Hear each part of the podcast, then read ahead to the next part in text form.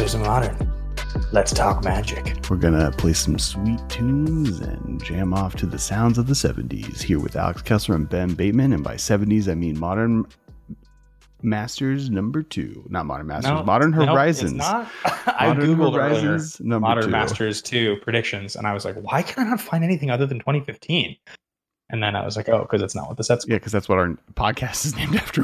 Not- we should have changed the name. We should be the Modern Horizons podcast, or Horizons of Modern podcast. Horizons of Modern. Yes. Uh, so Yes, so yes. today, uh, Modern Horizons two is coming up this summer. Uh, I believe this June. We're in the middle of May. Um, and so it feels like it's time to release our speculation on what what is going to be in it. What are we excited about to see? What do we want to see? We also have a bunch of contributions from Twitter, so it's a little bit of a grab bag episode. We're going to get to talk about what people submitted on what they want to see. Um, and I'm I'm pretty excited. I think I think something we'll also do uh, at some point in the next, and maybe as we get closer to preview season, um, is we'll do an episode where me and Ben just with you guys rewatch our last modern, uh, our last prediction episode, which is I think one of the most viewed videos on our YouTube channel. Uh, just to get a a a like, and then like see how we did, right? Oh, we think this was going to happen, and that's not what happened, or is this what happened? Or like, oh, that's a really good idea. I hope it happens this time, or like we were like right two sets ahead of time. So like a prediction we made for Modern Horizons 2 1 that we thought would happen happens in 2. It'll be fun. So we're going to do that. But today we're talking about what we think is going to happen in the second set, what things we want to happen, um, stuff from the last set that we think will carry forward, um, and then a little bit of a review on how the first one went, uh, which we'll probably start with. Uh, what are your thoughts, Ben? How hyped are you? Uh, I'm super hyped, man. I mean, I, I, Horizons One is is one of the most fun sets that I can remember playing. I absolutely love that set. Uh, I'm trying to remember. Did either of us do well in a limited event? Maybe. Maybe no, not. that was master. My, we I I played in all of the modern masters limited events, which I did well in the first one. Uh, in the third, I know I did well in the second one. I'm trying second, to yeah. remember. There was no third Either of one. us. I didn't play in. We did the we did the Q and A. So we did Modern Horizons GP at Seattle. We we hosted a. Uh, I didn't play in it because we had to host the trivia show. That was the first time we did a trivia show. Uh, we, we we did a chaos draft at one of the events. I can't remember which one, and um, we opened a pack of Weatherlight, and it was like expensive. It was like thirty or forty bucks probably. And I opened Mana Web, which I think at the time was worth like nine bucks, and it's a reserve list card. So I like threw it into a sleeve, put it in my box of invested cards. I like looked the other day, and like everything else on the reserve list, it spiked like crazy. It's like fifty dollars now. Wow. Um, the whole reserve list is so ludicrous at the moment. It like the buyouts are crazy. But but as far as uh, Horizons 2 go, to get back on track, I'm super excited about it. I mean, Horizons 1 is one of the most fun sets that I can remember playing. It's Yep. everything that we like about Magic. It's powerful cards, it's unique reprints, it's a it's a safe space for them to be as creative as they possibly can, which Safe. if we're honest, what I did it at quotation marks the word safe because we'll talk about that in a second. yeah, but it's relatively safe in the sa- in the sense that it doesn't affect their premier product, which is in their mind standard. Even though I think actually Commander is their premier product, but like Standard's the one that they have to protect the sanctity of the most, and so Horizons Two allows them to make really cool stuff Mhm. and not worry about how it's going to screw up the standard environment. But also, Commander is really powerful, and you have four people. So if they make something that's too good, it's not going to matter as much because it's one in a hundred out of four people's decks, where the the power level's so high anyway. So I think it's that's why it's so exciting, and I have to think that they will learn some lessons from the first one. My only concern is that I just hope that they don't water down the power level too much because of 2019 and all of the shenanigans that ensued from 2019. Yeah, yeah, it's going to be really interesting how they balance because they they just started designing the set like immediately after the first set, and maybe before that because it was just so popular. It's going to be really interesting also going into this preview season where last time the entire world was like not the entire world, but there was a, a sentiment online going into it that it was this is Commander Legends or you know like this is the set for Right, Commander. right, right, None of these cards are going to make play in Modern, and then like uh, they broke Modern and Legacy in half A single handedly. Before we get into the full topics, I just want to give a big thank you and a shout out to our patrons, uh, all the nobles of House Modern. Pinky's up to you guys. Thank you so much for supporting what we do. Um, go to patreon.com slash the mmcast if you guys do want to support. You know, we pay for this show out of the podcast pocket uh, for the audio version, for the video version. And uh, you guys do want to continue to support what we do, it's a, it is a very important way to help what we do. Um, so And if- please check if- that out. And if you don't check it out, or if you do, but if you don't check it out, hit that like button just the like button right down there and subscribe because you want more modern content or mass yeah modern content going forward. We're, probably going to be leaning the podcast more into modern content now that the world's getting a little bit more back to normal. We'll still talk about commander and some other and historic other formats uh, as we do but um definitely definitely modern is back baby. I was going to continue my thought. sure. So after the shout out to the patrons, uh, my thought was that I just hope that they are able to take the lessons that we learned and make something interesting and fun and exciting without like ruining like i like i don't i don't want the mistakes of the first one again. Like i and, and many of the mistakes which i think we should talk about before we get into what we think is going to happen like what were the problems with the first set? Like what in your mind if you had to identify say three cards four cards that really come to mind that were like what are they? Is it like well there's there's at least two there's two cards already on the ban list right? There's hogak and uh astrolabe astrolabe right Um, and I think- six, wrenn and six was like really and Wrenn 6 is pushed, on the legacy ban list. I think I think that I think that the mis- the the two once it was making snow mana better than basics, right? And that kind of astrolabe did.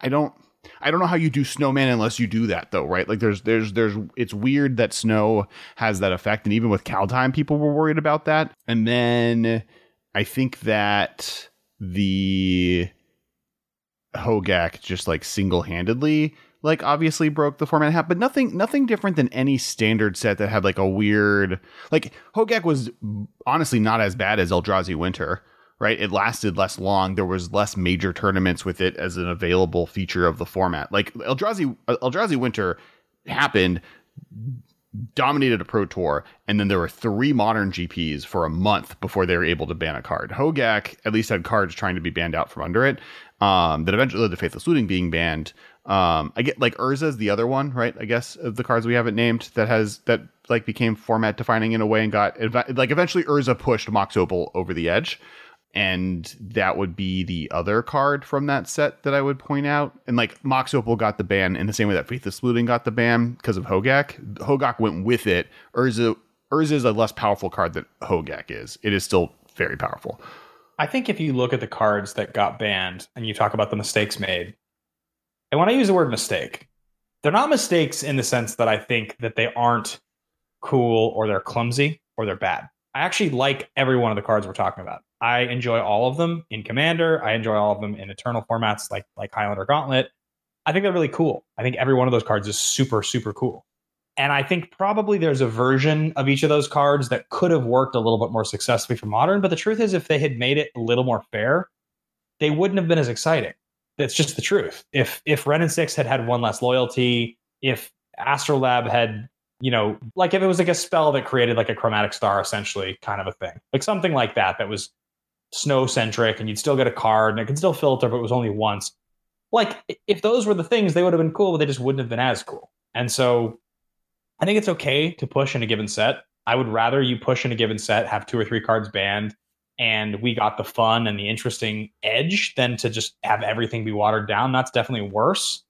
But I guess the question is with the new set, are they going to look at the specific areas that they pushed? Well, And in, in sir, So yeah, before before you jump into like what we think the new set's going to look like, I, I do think some of the Modern Horizons worries or bad blood is in some ways more representative of where Magic got to for the year following, right? Like that's the set that was followed by like it was War of the Spark led into Modern Horizons, led into Eldraine, led into uh Theros Beyond Death, which led into Ikoria right? And that is arguably one of the most powerful series of four sets of cards ever made in Mat five sets. Yeah, five because of Modern Horizons. That that that that that series, maybe six. One, one, two, three, four, five, five, five sets.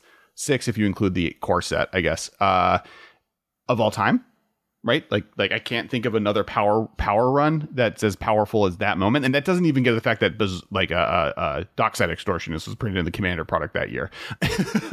When you look at when you look at that run, it's hard to contextualize the power level of Modern Horizons 2 and the effect on the format without taking into account how format warping every other set that came out in that period was.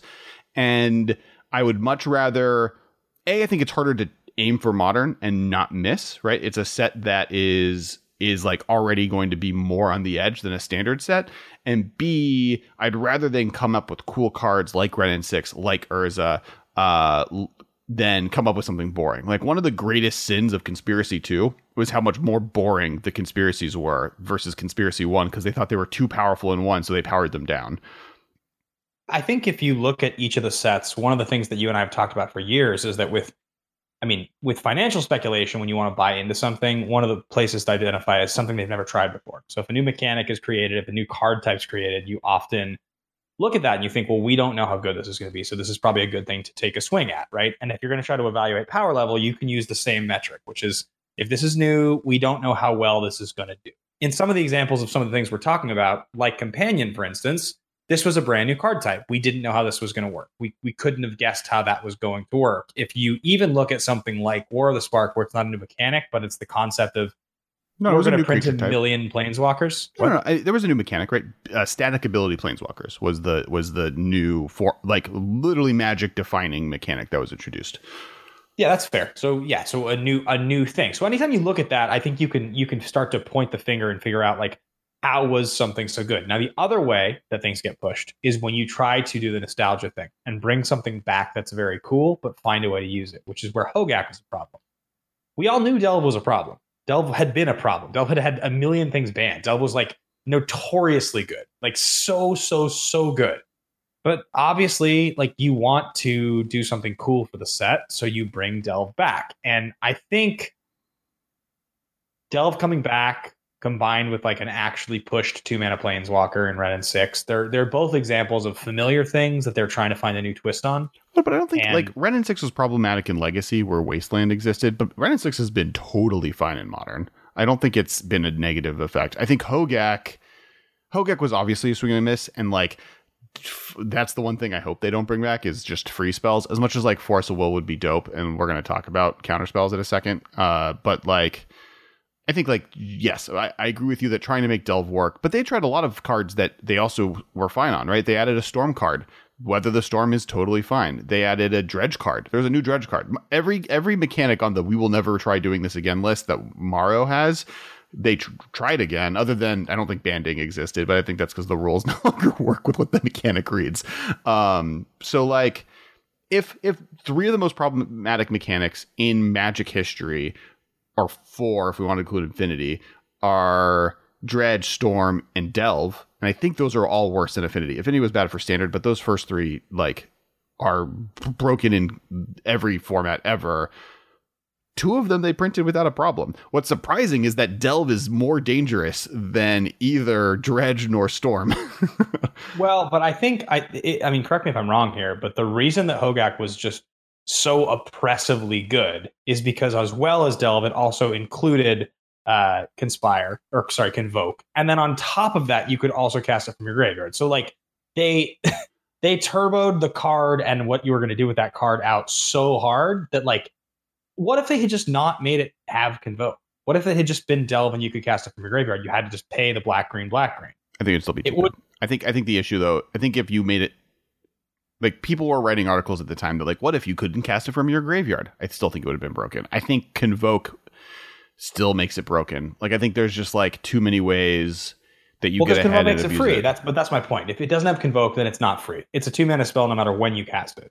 And if it's a two mana spell no matter when you cast it there have been lots of things that cost mana. We always can identify the core of most problems is if something costs nothing. Yeah but the, find the, a way to do the problem is its combination with um Altar of Dementia, right? And like with Altar of Dementia, which also also was in Modern Horizons 2, so or Modern Horizons 1. So like arguably maybe it's the combo of both of them together, but the ability to for 2 mana sacrifice this through and getting a bunch of things in your graveyard that let you both delve this back and get creatures into your graveyard that then come back for free, allowing you to win on turn 2, that Altar of Dementia can then loop with was the problem, right? Like getting even just doing it twice, which is all you would need to do, is enough where it's a problem card. It, like like that's I think where the issue was. Uh, also with Faithless Looting being as powerful as it was, though, I think Faithless Looting can come back. So then, okay, I think we can both agree some of the sins of Modern Horizons One are the same things that happen with lots of powerful sets. We've had this conversation till we're blue in the face, right? Like they, they want to push things to make the formats interesting. They want to push the card designs to make us excited. I mean, I literally have had a conversation with Gavin Verhey in the last couple years, sitting down and talking about the design of certain cards and asking him about Planeswalker loyalties and a- asking him about casting costs and talking through what if it cost this? What if the loyalty was this? And you know, you get a very real understanding of this is it's just a cost balance, a very simple cost balance of like it with that one adjustment, as we know with from Skull Clamp, can just push so, so, so far in the wrong direction. But it's hard to know. It is hard to know. All you can do is guess, and you can say it feels this way, it feels correct. And that's, I think, what they do their best of. They test the best they can. So for the new set, for things we think are going to come back, uh, new things we think are going to get printed, um, I know we have some Twitter stuff that we want to go over. I think we should just jump in. We should yeah. just start to break it all down. So, so I have a few, I have a few things that I wrote down that I've been writing down over the last because we've like been planning on doing this episode for two months now. Um, I'm glad we finally got to it. Um, the first one, and this is one that was one of the more popular uh, things people asked for, is a new Mishra. Um, so, so mm, okay. uh, for those who don't know, the Brothers War, which is the story of Urza and Mishra uh, fighting each other back back like way before Ice Age even happens, what caused the Ice Age, if I remember correctly. Um, Mishra did get a card in Time Spiral block. The problem is, is that it is it it is possible to make it work in Commander. Like uh, uh, famously, Jules Robins, who now works for Wizards, uh, has a Mishra deck that like and has written articles on how to make Mishra work, where you use because basically it's a mechanic that requires you to have two cards. So like if you cast a spell, you can find another copy of that same spell or something along those lines and cast it for free. I, I, believe I believe Mishra is Grixis plus one for a four four Artificer Prodigy. Think that uh, whenever you cast an artifact spell, you may search your graveyard, hand, or library for a second copy of that spell and put it directly on the battlefield. I think. Yes, I played yes. it at PTQ once. It's one of my favorite cards. You're, you're correct. So, so the way people the way people loop it is uh, there's the red enchantment that whenever you cast a spell, you uh, put that on the bottom of your library, and then you search for a spell of the same type and put that into play. Um, it's famous because you can lo- lock people out with rule of law. Possibility Storm? Yeah, Possibility Storm. So if Mishra is in play and you have Possibility Storm in play, if you cast an artifact that gets put on top of your, on, on, the bottom of your library, you go and cast an artifact for free, and then you, you, use the Mishra trigger to find the artifact you cast and also put that into play. Is like a cute thing that Mishra does. And there's like other cute things you can do with Mishra, but for most people and in most ways, it's an unplayable commander card, and it is one of the most important characters of all time in Magic, and they did Urza and they did Yawgmoth last time. So I think a lot of people are really hoping that there's a Mishra in this next set that is a little bit more built holistically around it being able to be a commander.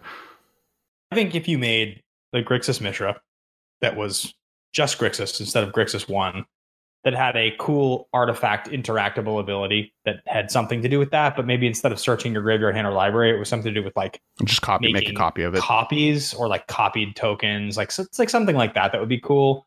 I think that would be awesome. Um, you know, and I think, yeah, I think that's a great suggestion. I think that Mishra, actually, very cool art too, is a yeah, card that card. has a lot of, yeah, that card has a lot of uh closeness to my heart. It was one of my favorites and, and a card that I, I've always tried to make work. You know, what's funny about that card is we've talked about Apocryphite a million times. One of my favorite things you could do in that standard was you would cast Apocryphite and it would search your deck for another Apocryphite and put it directly into play as a 4 4, which was always like sweet. It's one of the cool standard things you could do back yeah, in the day. Yeah. And and so, so the first, I think the first category we're going to is I asked Twitter, and I have uh, some of the ones I want to bring up, and then we'll go through Twitter of like characters from Magic that we want to see printed as cards for the first time or or or not cards. Now, some of these characters I don't know anything about, um, and maybe we'll do a lore episode at some point with someone who does uh, to to talk towards a little bit better. But I'll bring up some of the characters. The second character I do want to bring up uh, though is Dack Fayden. Um, so famously introduced in another set like Modern Horizons Conspiracy One, one of the coolest planeswalkers ever printed. Uh, also introduced in the comic, uh, the I think it was Dark Horse Comics uh, or IDW. It was an IDW ID- comic IDW, series. yeah. Um, where he was the main character, and it was the first time they like had canon magic comics of characters that aren't in it that are gonna get a card. Um, and he was a really cool character, greatest thief in the multiverse. Uh, is then in next scene in the War of the Spark uh, trailer and which is maybe the best piece of magic content ever created, non non game related content. Is that um, the one where um, Gideon gets shivved? Is that no, no, no. It's the one where Liliana like is fighting against and has in the end doesn't really matter and it's like in backwards and then Dack dies in that trailer. He gets his spark Oh, taken yeah. out by one of the Eternals. It's like I, if you haven't watched it, I highly recommend it. Dack dies in the trailer and in the book, which I don't recommend reading because they're trash. Uh, he also dies. And in fact, he was asked. They the writer asked, "Is there a character that I can kill?" In this book that it can be a, a lead character and a character that pay attention to and we need a hero character like oh Dack Fayden's great. You know we introduced him in the comics. He's not really used we have no use for him moving forward. Kill him off which is messed up. Uh then does not show up on a single card in the entire set. Not in the artwork not in that doesn't have an actual card to himself just doesn't exist. So they like had Dack Fayden super popular character to an extent and then just murder him off screen or they murder him in the trailer. It doesn't show up in the card art. So uh I, I this is my choice as well as I got a lot of people uh, agreeing with me but like give Dack his last card. You know one more heist. Give us a four mana modern playable or three mana modern playable Dack Fayden card or just or just print Dack Fayden in the modern with like art from War of the Spark. That's what I need in my life. That's honestly the rest of the set can go with to give me Dack Fayden. I'm like a huge Dack Fayden fan. Obviously, when you say like Dack, you know, there's no use. Like, yeah, there's use. Stealing your artifacts and double looting is the use. I think Give me I some think, Dack. I think Dack Fayden was like our top five most wanted cards from Modern Horizons One. Like if I remember correctly, in that episode, we were like Dack Fayden is the card I want in this set. Well, because also it feels like that card actually, is fine. like for even more reasons now than then. Like, I, if, if you're right, you're right. But like, if I think about that card compared to what's happened since, like three mana planeswalkers are so powerful. Like, th- like, like three fairy, like the, the three, just three mana planeswalkers are ludicrous. They're so good. So he's not even really good on like a superior level to most of them. On top of the fact that like early stealing an artifact doesn't matter almost really at all in most matchups in modern. There's a few where you'll get lucky, but for the most part, his minus ability is irrelevant. So you're basically playing a three mana double loot that is extremely vulnerable. And there's even so many things now, like the new card they've printed you can cast for two, or like all of the different pieces of removal that get rid of planeswalkers. He's very easy to get rid of. Like he's not he's not really dangerous at all in the way that I think he was the first time he came around. So yeah, I, I love that card. I, I put that still on my list of cards that I would imagine are probably that would that would make a lot of sense. Yeah, or, yeah. or a new deck, a cooler deck maybe. Like If we got it it, was a deck. I would love to get Dack with like a stack ability as if he was War in the Spark. Like literally Dack, like d- murdered by Eternals or something, where it's like it, it is a moment as if his card existed in that set. Okay, so what if what if it was like this? Instead of minus to steal an artifact, what if Dack's plus one was was swap control of, art, of two artifacts?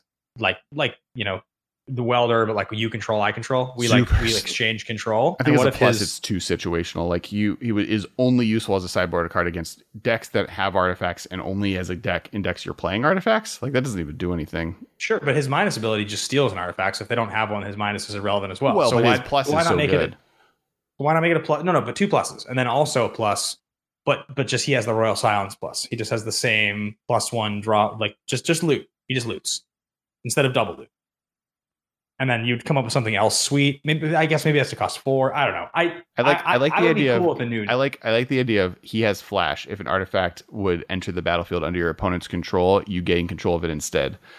I would love that. and then and then he has the loot plus, and then and then doesn't have a minus or something, or like his or yeah, doesn't have a minus. Make him an uncommon planeswalker, just like totally out of that. Or if he has like he has an ultimate where it's it's it's another like you know like a tutor for something out of your deck or or something like that. But I think I think Can you imagine if we were playing if if that deck existed and we were playing Gauntlet and you like tinkered for Blightsteel and I like flashed in deck and took your Blightsteel? that like, sounds so dope. like that, That's such a cool idea for a Dack Fayden card. He's the greatest thief of the multiverse. That's it. That's the move. He has flash and he steals an artifact when he enters the battlefield. That's all I need. So yeah, so so so that's Dack Fayden.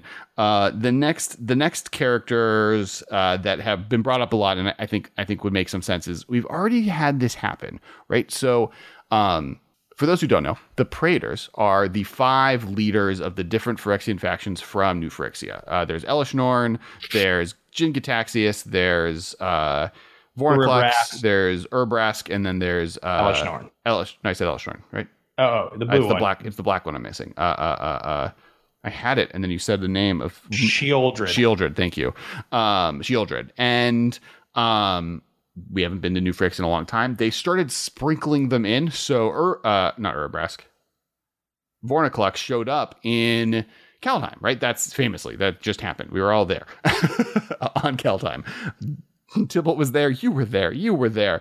Um, and so people are thinking, oh, maybe they'll start sprinkling in a second printing of all the Praetors to kind of remind everyone who they are, so that when we do eventually lead back to New Phyrexia, probably two years at the earliest, or, at least it could be any time in 2022, but probably even later.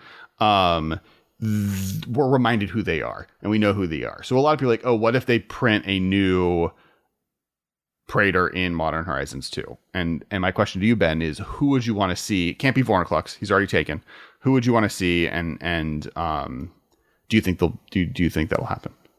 Because because of the fact that we only have seen the one uh, Praetor be reprinted, Vorinclex got that reprint. So then now we want to see the other four. Is the idea? Yeah, there's there's like there's uh, like because we saw Vorinclex once, there's like a theory that we're going to start seeing Praetors in different places, or we're going to start seeing them more often as like reminders yeah. that they exist.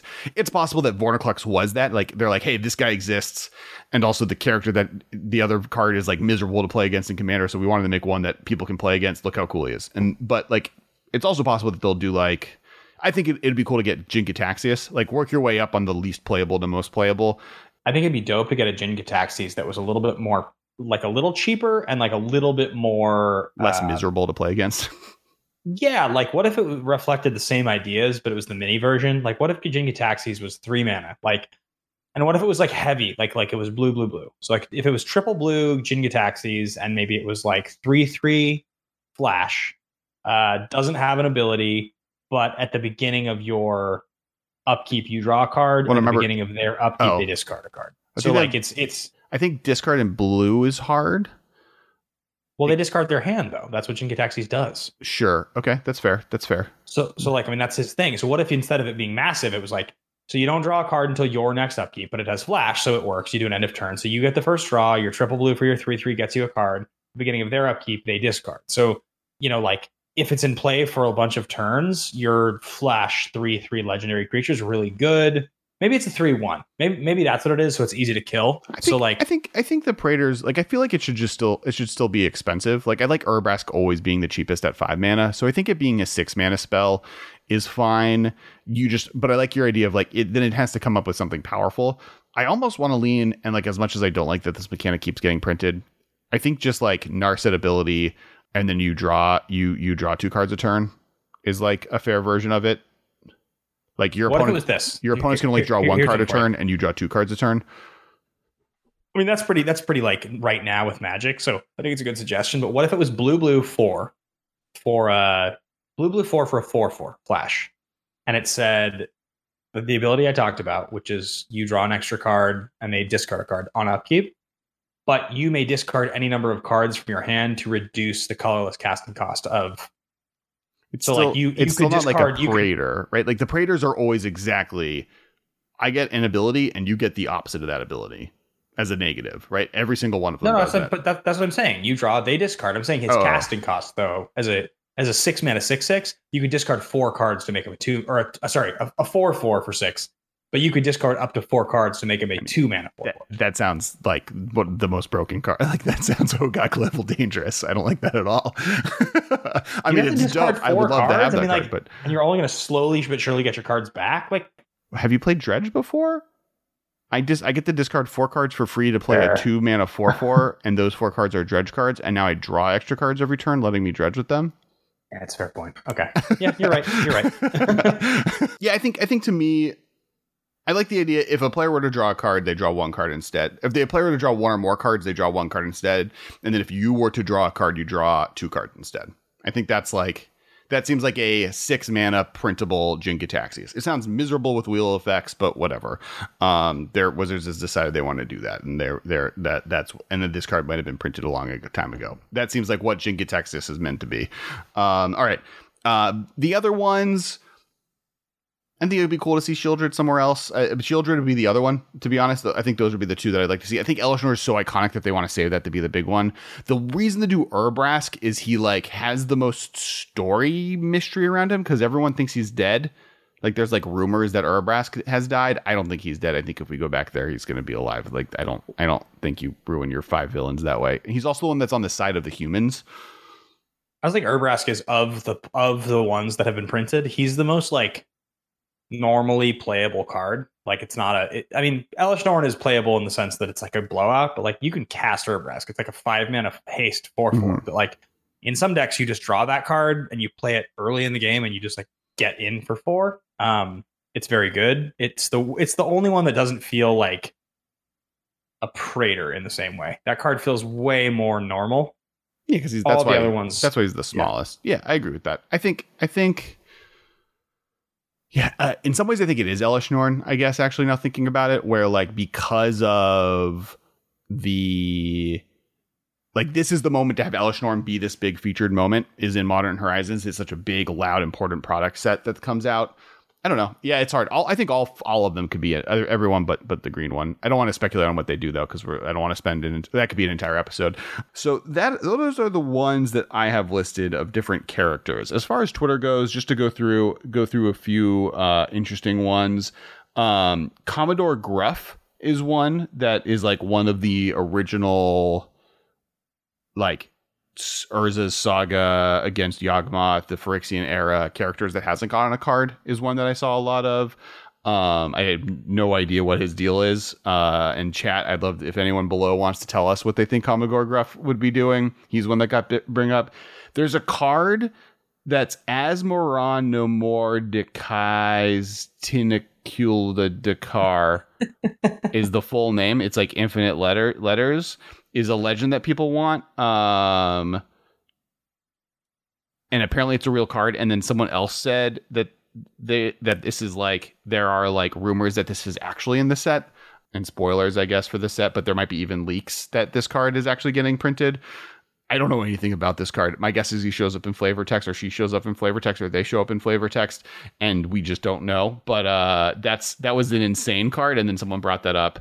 Um, the other interesting one that I saw that I really and that was Deep Sea Lady BDSU uh, BD Submarine, uh, who brought that up, and then uh, the one that I really liked. Where is it? Well, do you have any characters you want while I look for the next one? I want to look up. I mean, historically, I'm not somebody who pays as close of attention. I mean, I, some of those old ones that I love from the old days, like you mentioned Mishra, but like some of those characters from Future Sight, I love, like Ith, High Arcanist, or you know, there there are characters like that that I think are fun, but they don't have, they're not like grounded or like rooted in a way that I feel like they're iconic for people. So, um, Um, so Yeah. I have some that you might like. Uh, someone brought up bringing more of the grandeur card cycle, giving the modern day character versions, since they were all like descendants of old cards, but they all have grandeur, so they're un- like they're not unusable in Commander, but like the ability they were balanced on is unusable. So printing a modern day version of those cards, or like a continuation of those cards in Modern Horizons. yeah, I mean, seeing Linessa would be real sick. Like, you know, I love Linessa Zephyr Mage. Like a new Linessa would be sweet. Yep. Um, Korlash. Who's the who's the green one again? Uh, Cro- uh, Kros Baru Fist of Krosa. That's what it is. Yeah, yeah. I knew it was. Yeah, you, I knew it was for sure a descendant of of of Kamahl, but it's yeah, Baru. Um, did you see? Did you hear? Did you hear the Wrenn and Seven? That was one that we got a lot of requests on that I really liked. Just like because the story is like the tree is the sixth tree that he's been able to, or they've been able to embed themselves in. Um, so they're just the seventh one. Like something happened to the last tree. Now they're a three drop, and they're now a new tree. Sure. So green, green, red one, like loyalty four. You know, Wrenn and seven. Sure. Yeah, yeah. Just does two damage, or so you know, like all the abilities are just ticked up. I think Wrenn and six has to be one of my favorite cards, if not my single favorite card from all of Horizons. It I like love Wrenn and Six a lot. it's such a cool card. It's also designed for you. That card exists to please Alex That is true. That is true. we got a few more. A few more asks for Davriel. Davriel is the he was he showed up in War of the Spark. He's another. He's he was created by Brandon Sanderson, which is like oh, one of my favorite writers. So that would be really cool. Um, he's a big Magic player too. Um, and then let me see if there's any other cool. Yeah, Commodore Gruff is like, and uh, hopefully Marshall is there's like an artwork. There's good artwork, and he's just throwing them around. Um, so yeah, those are the those are some of the characters that people definitely brought up uh, that I thought was really fun and cool. Now, now, oh, he's on, he's the guy looking at books in the card Wild Research. Oh, Let me let me look up wild research. He's got like a big orange beard and he's got like a like a. a I'm thing. pretty sure I know where this is going. I think I know who you're talking about. Yes. He- Yeah, he was by far like the second most. Like it was him and Yep, Wrenn he's and got the Seven. monocle. Yeah, I knew it. I knew it. Yep, he he kind of looks like he looks like Tormund from uh, Game of Thrones if he like really holed up and got into books. yeah. He, if it was like nerd torment. um. So yeah, those those were the the those were pretty much the most common the common asks as far as that goes. Now the next thing I want to talk about before because the last thing I want to get is like individual cards, and that is mechanics and and main mechanics. And this is actually something I asked Twitter March 19th, but so a month ago or two months ago now. Um, but what mechanical, so, so famously, Modern Horizons 1 brought a bunch of mechanics back. It like had, it was the second most mechanics ever in a set since, since original time spiral, brought a bunch of cool stuff back, was doing new spins on it. Some of which I want to talk about. It also had a very deep-seated snow theme. There was something that like was built into the limited format, and and that's the first mechanic I want to talk about. And of like, is there a limited mechanic that you would like to see this built around that they extend upon that you think would be really fun? My personal choice is I want Wingding mana back. I want I want Oh, a yeah. Eldrazi mana. yeah, like Eldrazi mana. I thought I thought Oath of the Gatewatch. Its best feat. I thought I thought Eldrazi mana should have been Battle for Zendikar's like starting mechanic, right? Like I, I think that processors was really weird and like kind of colorless cards, but inventing Magic's sixth color in Magic for the first time should have been the main feature of an entire block. And I think I would love to see that be like wastes come back, and maybe we get Emrakul Moon wastes or whatever, because that's the other thing we don't we've never gotten is the third waste. Um, and you can get new versions of the other two and and it's just like it's it works like snow mana, right? It's a very similar mechanic to snow, but it's something different. Yeah. So you and you could you could push it. You could have fun stuff like triple waste cards where it's like whoa, Yeah. like this is your yeah, you're like that's cool. I I think um the question is, do you go wastes or do you do you lean more into snow? Like I know we just got more snow, and like do they continue the trend so snow continues to be one of the coolest things? It sort of feels like if you're going to do wingding, it feels like a missed opportunity, I guess, given the actual set, the specific set we're talking about, to not continue and build and enrich the snow environment. I think snow is very popular. I think you could you could augment and you could complement really nicely the stuff from Kaldheim. It could I could see it being a little boring. It's possible that it would feel re- redundant or repetitive, but it also feels like if you're going to bring back Wingding Mana, that's like there's probably pl- a place for another set Well, except that Like- the like- Eldrazi are dead, right? Like that's the the difference between like we can go to any number of planes with snow. That is a natural feature of weather. In Yeah. fact, there are parts on Earth that are snowing all year round that we could go visit. Um, there's not are the any, like- are the Eldrazi dead though? Like they're dead. Like you don't think there's a story that could be told where they come back? So so so Urbrask and Ulamog are dead. Emrakul is not dead, but Emrakul is also famously, as every single person on the internet likes reminding me, canonically not evolved involved with wastes at all. Um, so wastes are specifically tied to Kozilek, and he is dead. So from that perspective, they would have to come up with, which I think they would have to do here, a new either either this is a flashback, like the story of this takes place back like when the original Eldrazi attacked Nahiri and Sorin and, and all those guys and, and Ugin and they dealt with it back then. Um, but like from the perspective of does that those those characters no longer are alive, so you have to it, like it being in standard would be weird, as standard is a continuation forward of the story without time travel. And Sarkhan likes the time travel, so maybe Sarkhan Okay. just goes in time travel Okay. like Teferi. I would take that.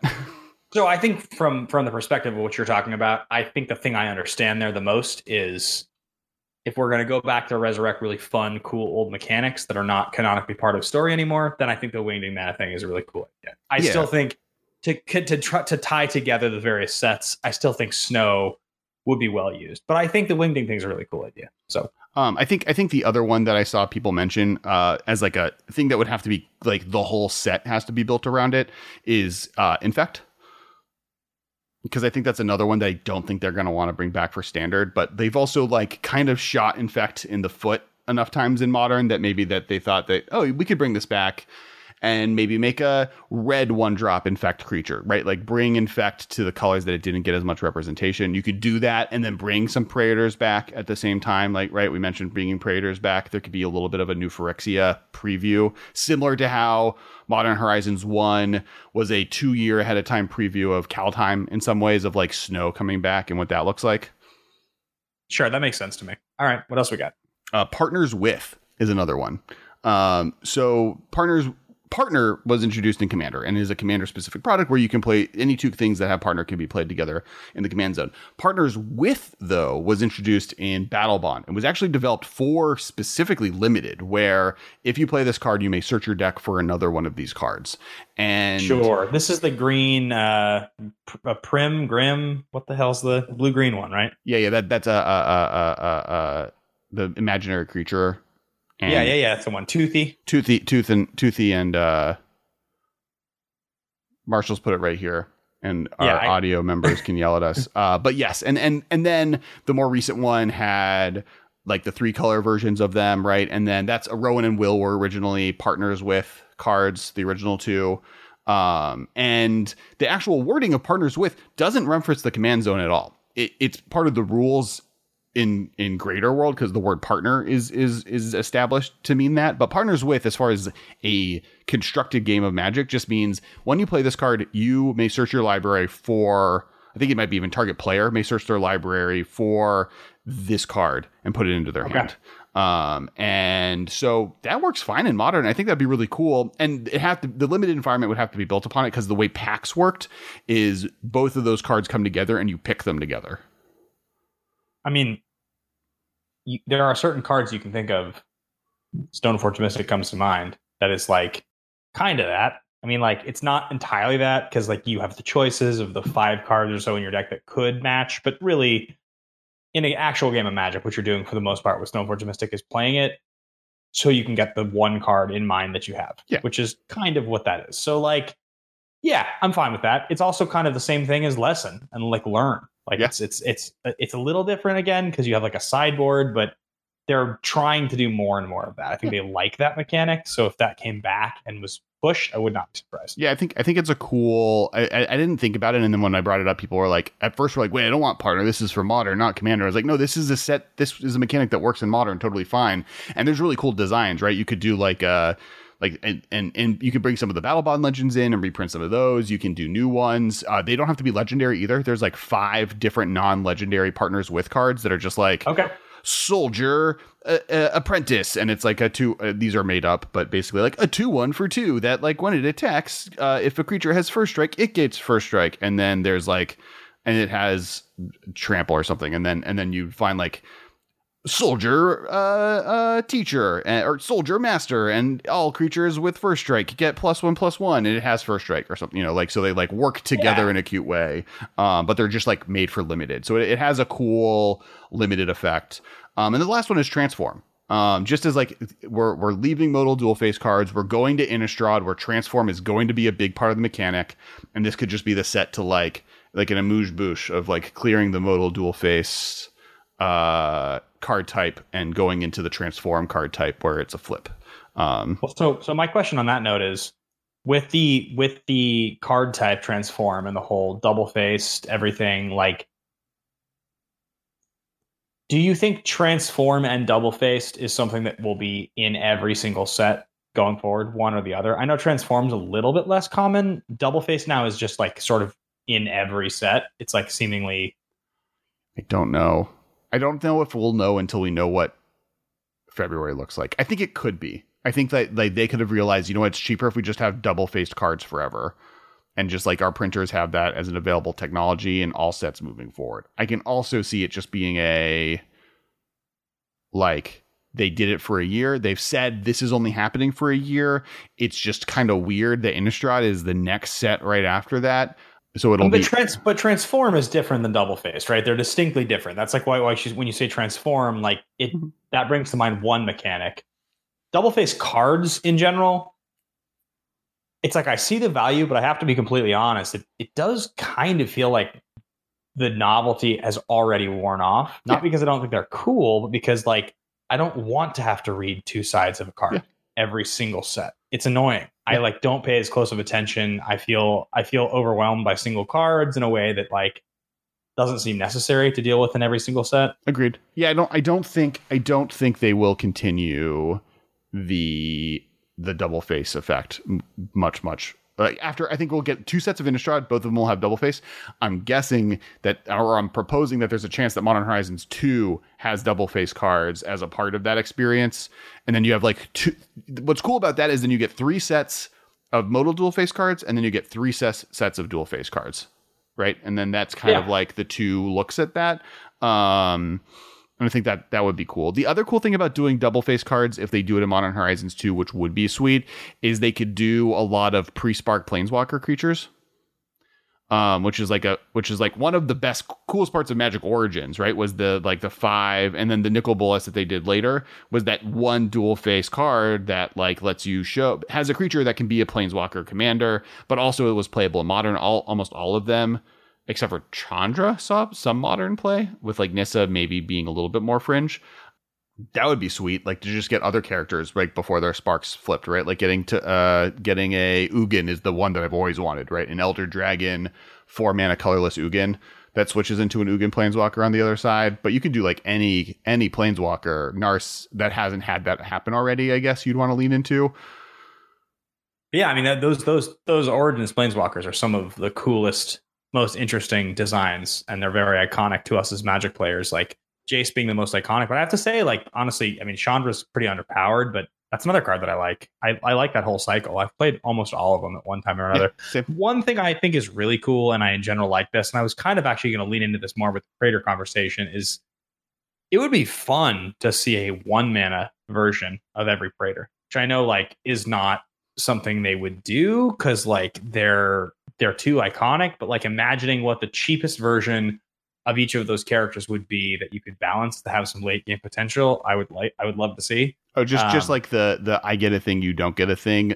Not necessarily that they're praetors, but like the double sided negative plus positive effect. I think there's just like there's not a lot of magic effects that are not too powerful that you can do To that cost with one. to cost one. Like life gain, you know, every turn I lo- gain a life, you lose a life, but even that is like a like weird if you made like card. if you made a black like if you made a black white hybrid one one for one that was like a cleric at the beginning of my upkeep i gain a life at the beginning of your upkeep you lose a life Actually, that could just be mono black, right? Black can do both of those things. You can make a you can make a one one black cleric at the beginning of each opponent's upkeep. They lose a life at the beginning of your, up, your upkeep. You gain a life. That card's fine. That could be a Sheoldred. You could do like at the beginning of your upkeep, put a plus one plus one counter on or or proliferate at the beginning of your opponent's turn. Remove a counter from target permanent they control. from up to one target permanent they control That could be a black. That could be a, a, a blue one or a green one, right? Like that. There's like stuff like that that you could do. White one like beginning of your beginning of your combat step up to one target creature you control gets plus one plus one till end of turn beginning of your opponent's uh, combat step up to one target creature they control gets minus one minus one or something like that Yeah, maybe.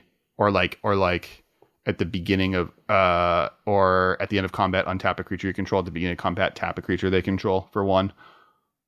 So Couldn't like you be- give yeah, your creature refer- vigilance. could, could not reference lands that'd be unfair and then like it could be it could be like well, you could green could be untap a land, tap a land.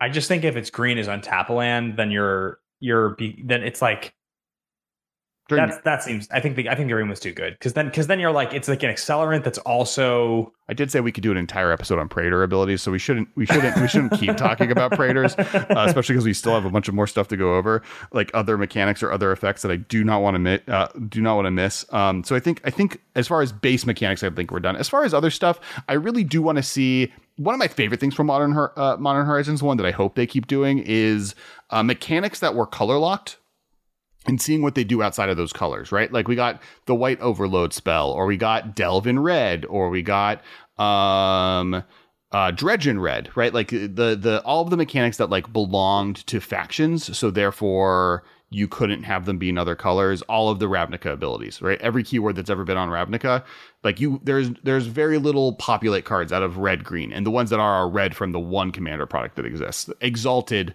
famously, right, was only in Bant, and then they did black white. But that means there's no red Exalted card. There are now because Modern Horizons, I think, did do a, a red Exalted card finally. But like that's that's the type of stuff I love from this set is the like what new stuff can we do with mechanics because we're allowed to bring 600 mechanics back at once and do one card each. What is cool stuff we can do? And I think the coolest thing you can do is just play around with like colors that previously didn't do stuff and and adding them to the game.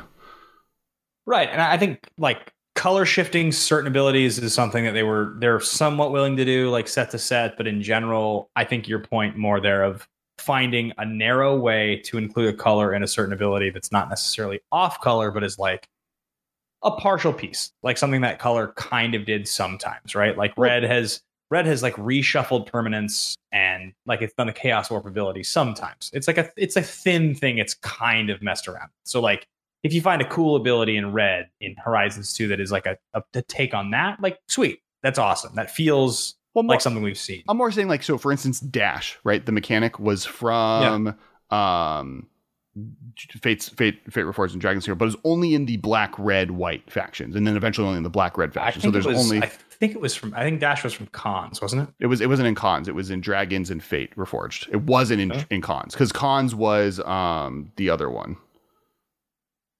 It wasn't Dash. Okay, well, yeah, yeah, yeah. Never mind. Um, but Dash in Modern Horizons One got a green card because it couldn't exist in green. Or, or for instance, Winds of Abandon is the Overload spell. Originally, Overload was only in blue and red because it was the Izzet mechanic from Return to Ravnica. But because they went to Modern Horizons, getting Overload because you're talking more like color shifts, right? Like playing around and stuff that colors normally can't do, but then like bending that, which is also cool. But I'm more talking towards like like overload as a mechanic can go on any color. There's nothing about spending six mana to make this target everything versus two mana to make it target only one thing. That's not a blue or red ability. That's just an Izzet ability that then by being in Modern Horizons they were able to extend. Another good one is like Gluttonous Slug, which was uh, a Menace Evolve. It just had Evolve on a black card. It was one black okay. for a zero three Evolve. There were no black Evolve cards on Simic because all of those cards are blue green. So this is a cool time to be able okay. to do that, right? That's that's, that's kind fair. of more the idea.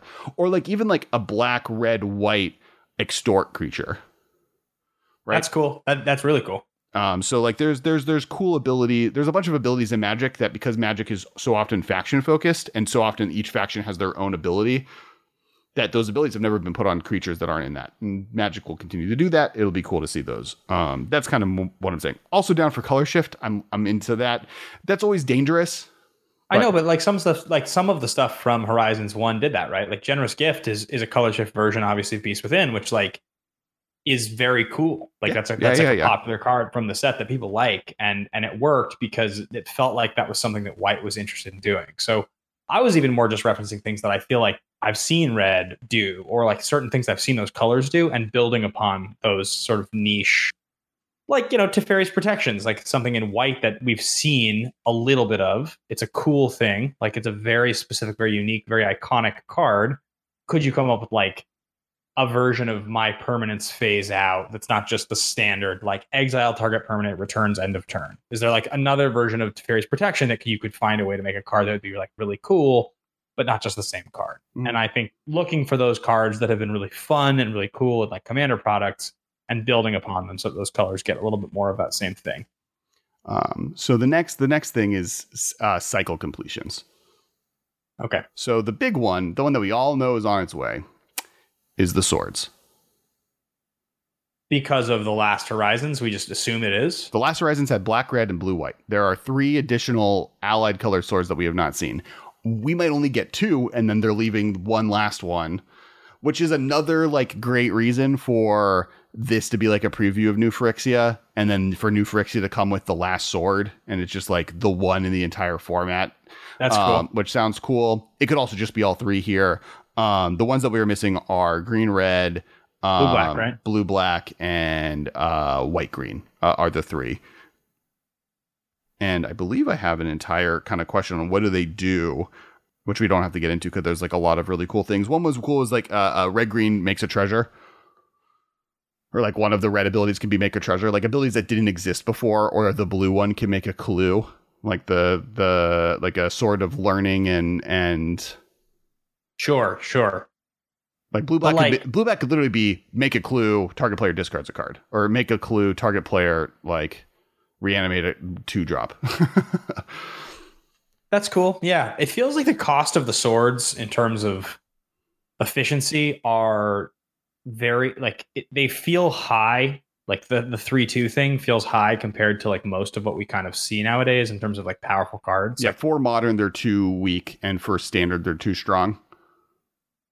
I think I think probably those swords you're talking about like at the power level you're talking about they're probably too strong in standard, but not by too much. Not if, if I mean, I guess if standard depowers heavily, but if you're talking about cards like Uro, like that doesn't feel that much better. It just it just feels it just feels like the same I mean, type of Wizards- value engine. Wizards has said that the swords were too powerful for standard. Now, mind you, Stoneforge Mystic was a part of that, and if Stoneforge Mystic wasn't there, does the swords that they printed see play? And I don't know. Uh, I think the answer. I think, I, think, is I no, know the answer to your question. No, I, I don't think they do. Like because they, the because they didn't that- see play once Stoneforge Mystic was banned, right? They weren't like there was not a deck that was like making black green Cobblade work without Stoneforge Mystic. I mean, I remember that same format. If you weren't playing white, like you'd play a green red deck, like a ramp deck with swords, because like you'd you'd power into a sword on turn two with a bird, and like you could suit it up the next turn if you had nothing else to do, and you'd like get ahead, and like that was a cool thing you could do. And so in theory, there'll be like one mana mana creatures that you can do that with in standard. Um, but I also think like spending the entire first several turns to like suit up a vulnerable creature to attack with as like your cool thing you're doing. Mm-hmm. I don't know. Like that just doesn't seem not, not at the power level that we design cards now. Yeah. Like the removal's too good. Counter spells are fine. The the threats. Like here's the here's the truth. Actually, if I put a sword on a bird of paradise, and I spend like two turns to get there, and I know birds is not in standard, but like if I do that, the comparison of that to just what gets printed nowadays as a four mana creature, it's just not even close. Like a four mana creature nowadays, a four mana four four with like a sick ability is like just every set has questing beast or like something that's just going to be basically as good as a bird with a sword. So it's almost just like that power level I feel like of the sword has been stripped by the power creep of creatures. What you're making a creature into with a sword they feel more specialized now. Like you want that sword in a particular matchup where the colors matter, or it's a specific type of ability that like you need in a certain matchup. But like just having a plus two plus two for five mana to get it on a creature the same turn with like some marginal abilities, they'll never push them beyond the level you talked about. Like like clue and you discard or even the classic ones, right? Get a get a creature back, gain some life, draw a card, shock. N- none of those abilities are that much better than what you get just like off like a four mana or a five mana creature now. Yeah, that's fair. I I I don't think I, I I'm. There's a debate then that maybe the swords can do something cool, right? Like in some ways, the black red and the blue white one were a little underpowered. I think actually they were pretty good, and people underrated them, but they're a little bit under the power level spectrum. And maybe the answer is that the next ones just can be better. Um, I think I think like I still think we're getting them right. I, I think that Wizards is now like committed with the last two that they're going to make the five allied ones. I think people will be mad if there's not at least one and or two um, of the new one. So if there's only one, it's like a promise that the next two are coming, and if there's two, there's a promise one is coming, or they just do all three in the set, and and we'll see where they end up there. Um, I think I think what I had, I, I actually found what I wrote down for what I would want them to do. I think I have for red green, return a land from yard to your hand, and then that's the green effect, and then the red effect is um, uh, discard a card, draw a card, because that's a red effect Right. we've never seen on one. Uh, the white green one was destroy an enchantment, play an extra land this turn. I When you do I damage? think those are sweet. I also think like thinking even further now about not four mana but five mana creatures. Like, what about like Elder Gargaroth or right. like or, or, like Goldspan the- the Dragon? right? argument- Like like the argument isn't that these are modern playable. The argument is they're going to print them. So what do they do? no no I, I know I but I'm just now I'm now I'm trying to think about how how good they could be. Like sure. how because because I, I I feel like the ones from Horizons One are not that good. I feel like they're they're Well, the when I read them and I like think about them, they feel a little boring compared to the old ones. the strength of these are also that they're played in any color, right? And the protection, right? If it was just the ability, like all three of the things together, that's why the blue red one is played so often, is because it allows red white decks to draw a card every turn. Yeah. Um. Yep, and yeah, the the black blue one I had was Exile Graveyard Scry three. But to your point, might be able to be just Exile a Graveyard and then um Try to draw one. I feel Scry like to could yeah yeah Ponder or, or Preordain. Yeah, yeah, yeah. preordain. Yeah, Yeah, I think cool. I think if it's exile, I think if it's exile a graveyard. What if it was like exile a graveyard? If a creature card is exiled this way, gain a life Well, I think Exile a Graveyard on a sword is like really strong actually. Just Repeatable every turn. repeatable graveyard exile is like so backbreaking against for decks that like use their graveyard. Like like I hate I hate uh, what's the what's the name? Ashiok, the the Dream Render. Like this card is miserable when it's in play.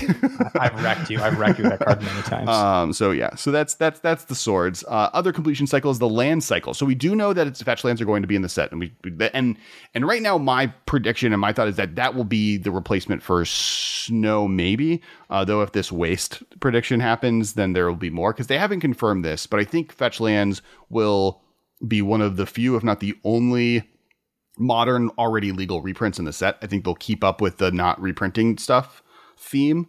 Um, so Fetchlands being in the set makes sense. Fetchlands being in the set, which has been confirmed, also could mean that Landfall makes a return. Just on a on a side note, or other Yeah. mechanics that do cool stuff with lands.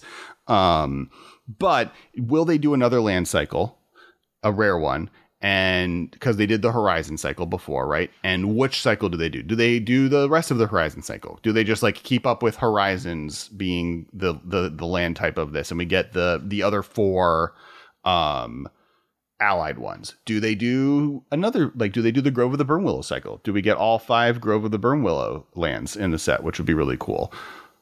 Anything They've any said- other lands? They, they, they, they've confirmed that they do not want to do River of Tears or Nimbus Maze as a cycle, correct? Yeah, they said they don't work well from a gameplay perspective. They're both kind of memory issue pains in the asses. Like the blue white one's just worse than any check land that they've printed into the ground.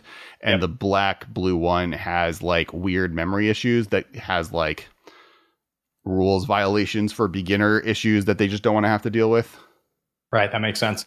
With the fetches, do you think that we're looking at five or ten? Five. For sure. I think they've confirmed that it is the enemy. Five. If it was 10, I don't think there'd be another rare cycle in it. I think they've confirmed that there will be five. The five enemy colored Zendikar fetch lands will be reprinted in the set. Enemy colored, so you'll be able to get Scalding Tarns in this set. And Mystery like, Forest and yeah.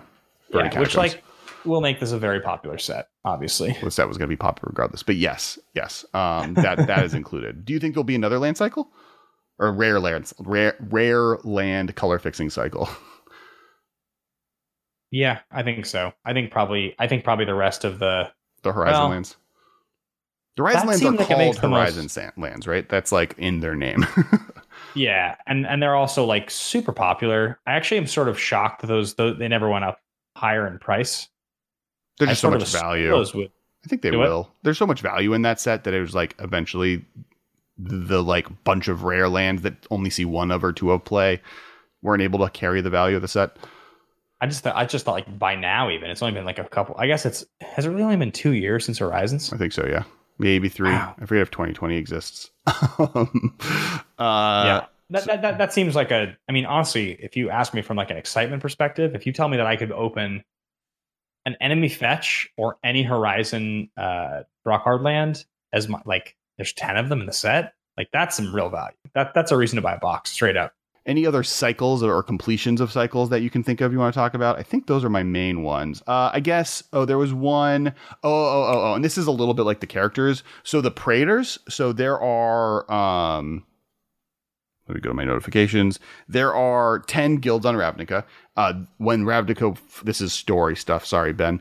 Uh, when Ravnica was founded, uh, there were 10 Praetors. There there were the originators of each of those guilds. We, some of them you know, uh, Niv Mizzet was one of them. Azor, who is the blue white sphinx bad guy from Ixalan, was one of them. He was Azorius's founder. Um, Rakdos, the demon that shows up, named Rakdos. He was one of their founders. So we've gotten six of the cards for all of them, and there's four that we haven't. Those are um, Svogthir, Svogthir, the Golgari one, the Gruul one, which I just Cisarzim, I guess is how you pronounce it. Mat'Selesnya, which is the Selesnya one, and the Simic one, which we don't know anything about them other than that their name was probably Simic. Um, this was from Omega's uh, Omega Cybers, uh, is who brought who brought this up, and and would want to see that cycle completed, right? We, we let's get all ten of these characters. That feels like something you wait for Commander Legends to do uh, or like makes, Commander makes, Legends makes, Two, yeah, or something else. more sense if you're going to go for those iconic names. But I guess the I guess the question there is like, so Ravnica, Return to Ravnica, and then like the third Ravnica sets. It seems like those names are very iconic in Magic.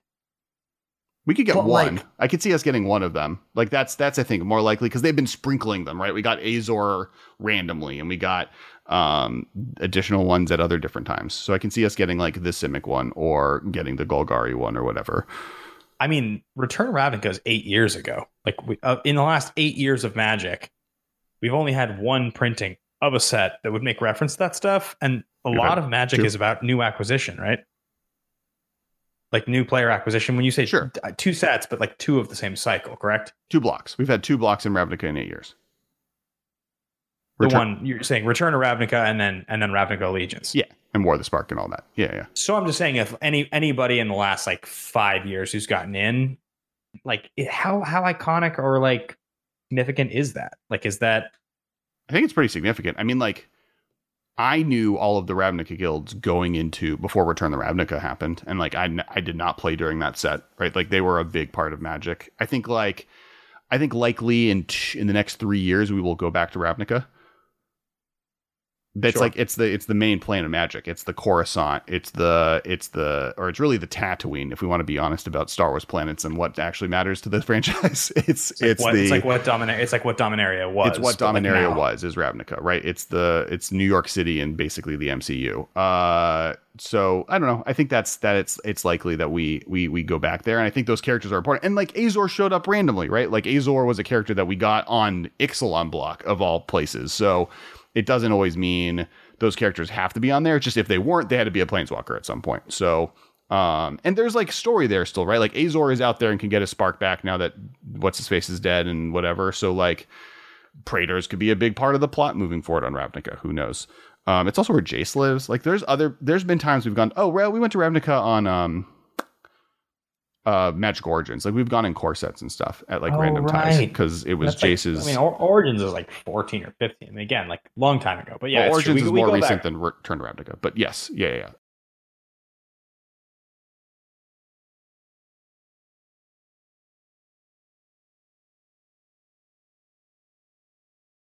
Um, so, all right, now the last thing we're going to talk about after cycles is just individual cards. And this is, I think, the part you're most excited by.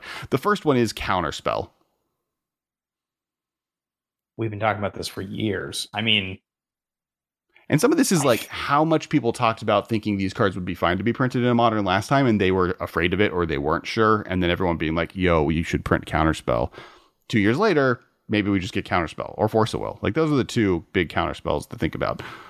Let me ask you this: What do you think is safer, Counterspell or Daze? Counterspell. I think Daze is the least safe counterspell to print into modern.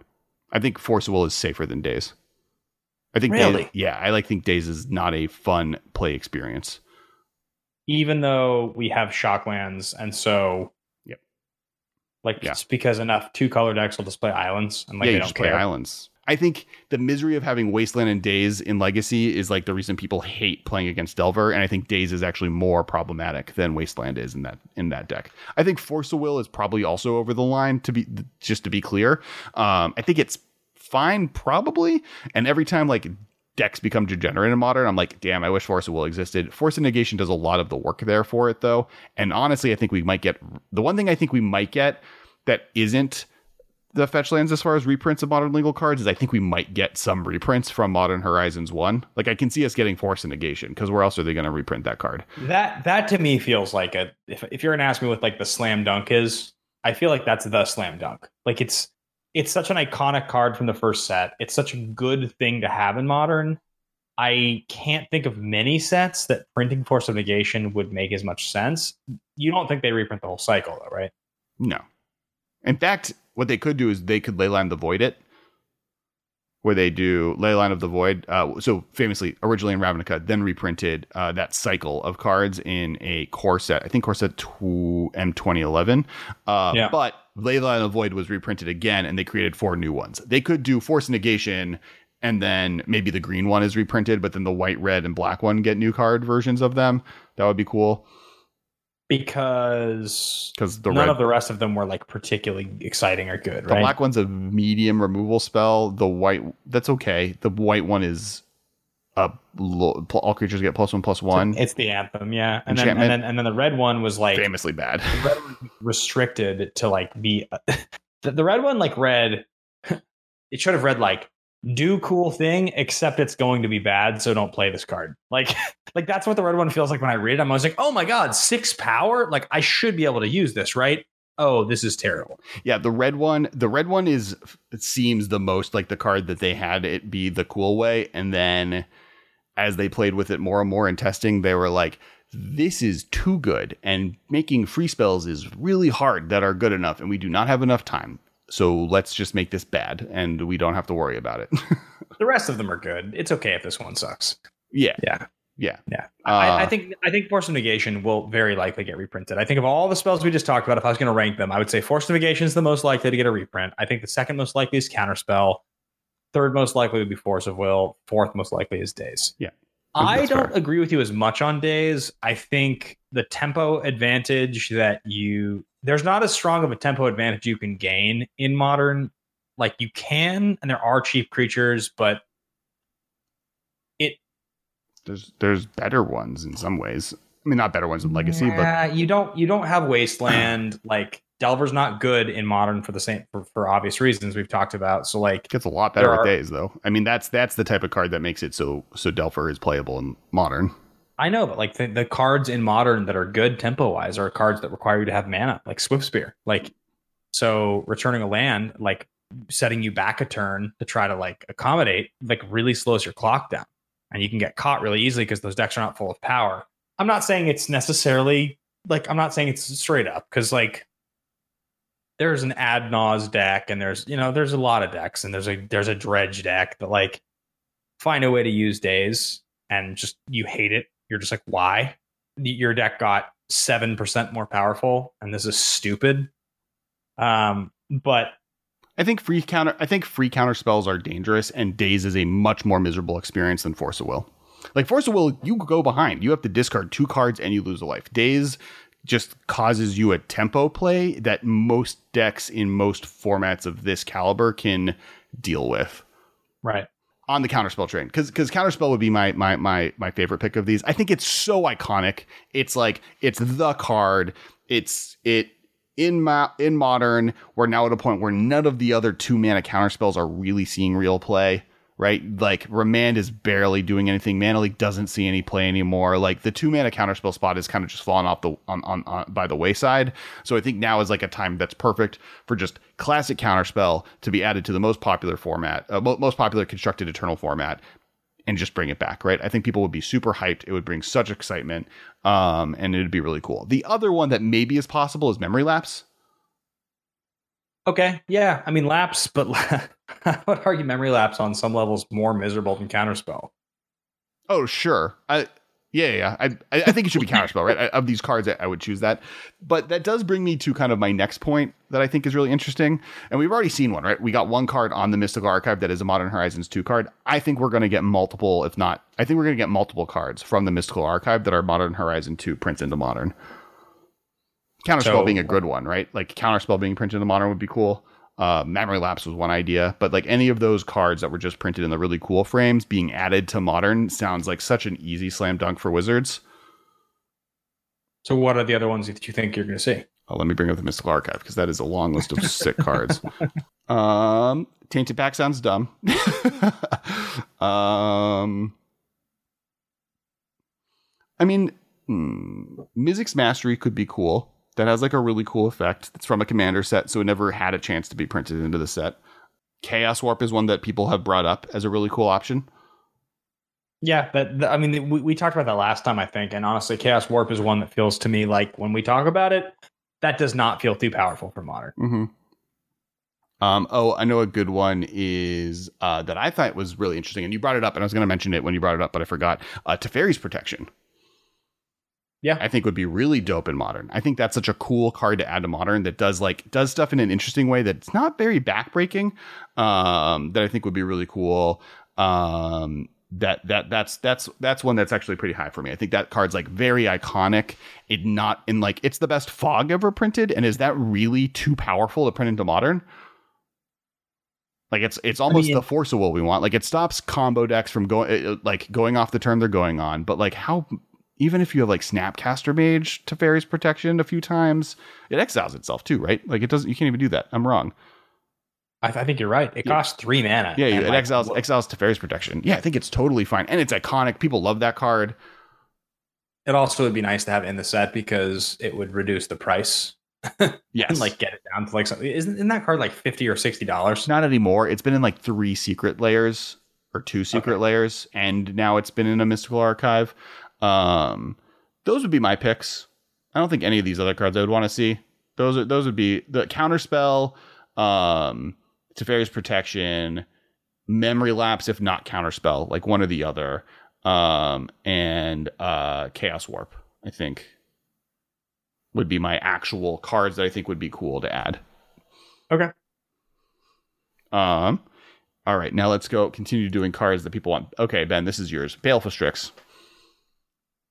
It feels so fair at this point. It doesn't even remotely feel unfair anymore in modern. That feels like that feels like you could you they could probably reprint that back at uncommon and it wouldn't be a problem. Well, Like- that doesn't matter. Rarity doesn't matter for constructed, but sure, it matters how much. I- yeah, it doesn't matter the I cost just even. I just mean like it doesn't even it does that card doesn't even feel special. Like that card feels like Well, so so the blue green snake version, the snow one, has seen significant play, it was a big deal. Yeah. and that and Baleful Strix is not strictly better, but it's better, right? It it it it. It's an artifact, so it has artifact shenanigans it can do, and it has death touch immediately. You don't have to have that many snow permanents to have death touch. It doesn't have flash, which is the difference. Um, so I, I don't know if I agree that it wouldn't see play. I think it would be playable. It might be like it's another card that everyone was really hoping for going into the set that I can see them doing it um, for sure. Uh, next card, Shardless Agent.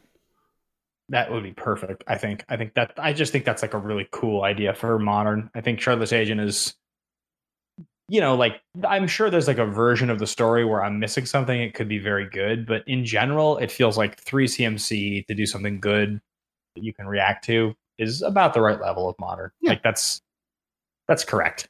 Yeah, yeah. I don't I don't think any of the cards that really would break that card are too problematic in the format already. Maybe to that many three mana, but like I, I, I like all the Cascade decks, if they're good, is fine to me. I don't think I have a big problem with the cards that are legal. All right, this one's interesting. This is from uh, the Bagger Ruination. Three in a red Ruination. sorcery, destroy all non-basic lands. Oh, interesting. Oh, interesting. Costs one more than Blood Moon. Sorcery costs four. Destroys them versus makes them pseudo usable. But like better like Blood Moon affects every land I play for the rest of the game, making it I can't use them. Ruination just makes it so where I've gone so far doesn't work and I, I have think, to I'm, move forward. I think I'm fine actually with Ruination. yeah, That I think it's cool. Totally like cool and acceptable. Yep.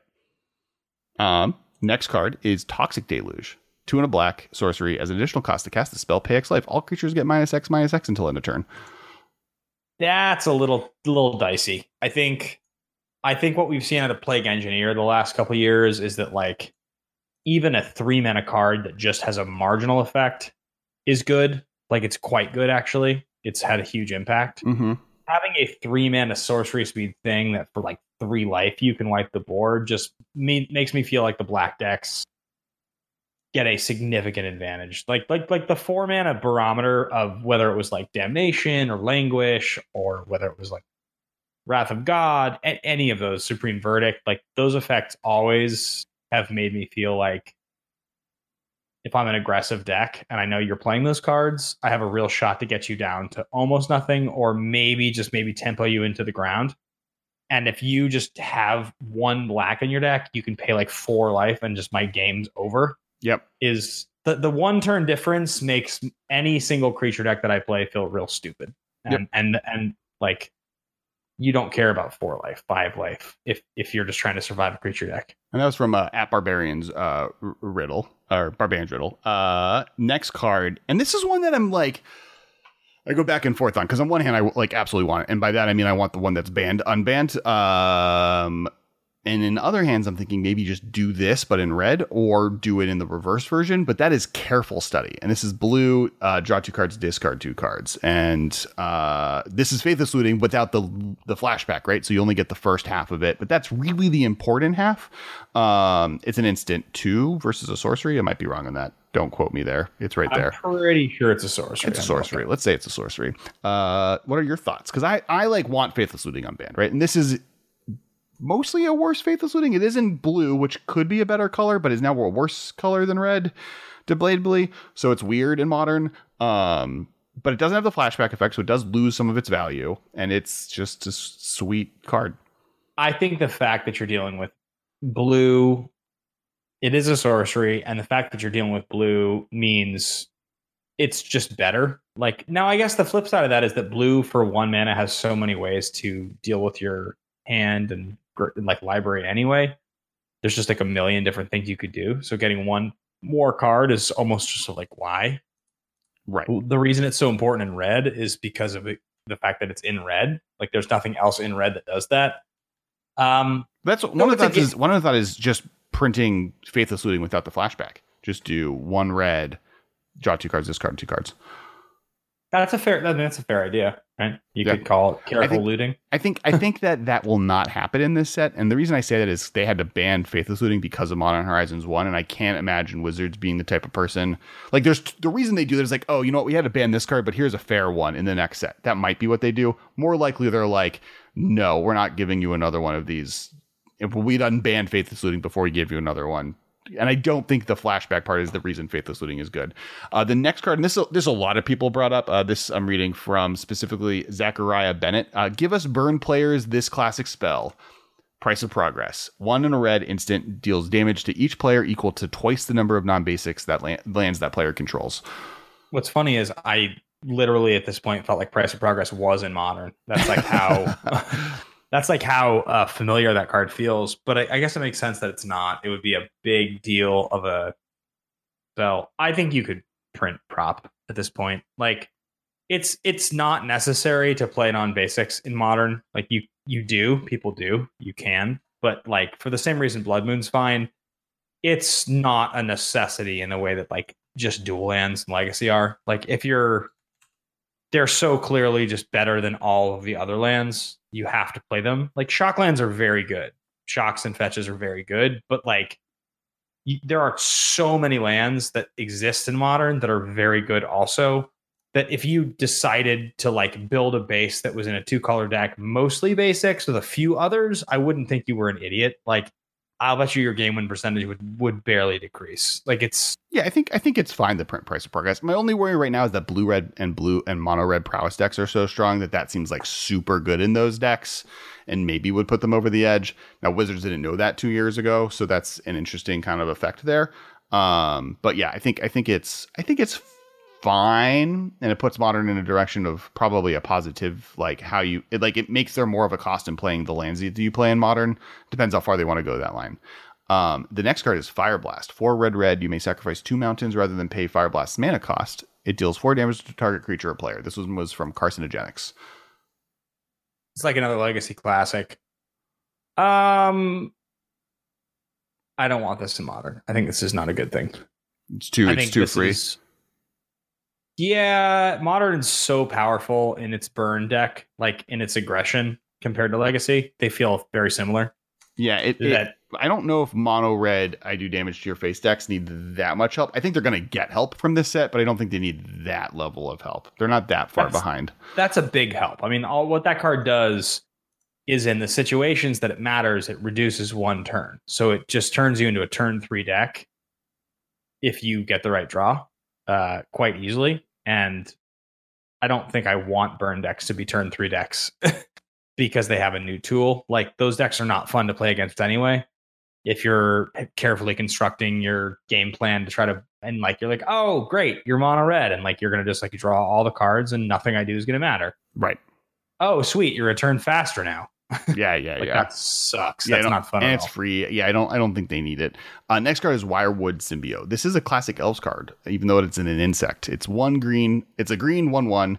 Uh, return an elf you control to its owner hand. Untap target creature. Play this ability only once each turn. Well, so Heritage Druid is legal. Uh, what's the other one? The Quirion- Legacy. Quirion Ranger is the other big one.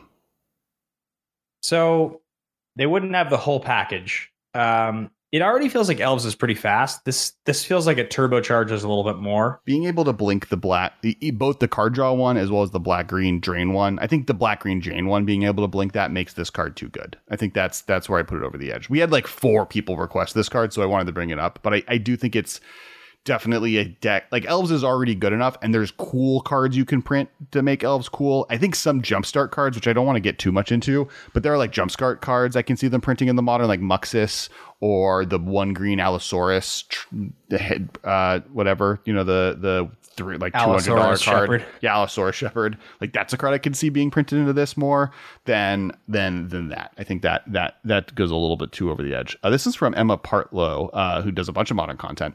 Uh, sanctum prelate. Uh, that is the uh, let me bring it up because there's a lot. The white card. yes well it sounds like, a white white card I think it's like I think it's like white white one. it's one. Right. It's one white white for a two-two human cleric. As it enters the battlefield, choose a number. Non-creature spells with converted mana cost equal to the chosen number can't be cast.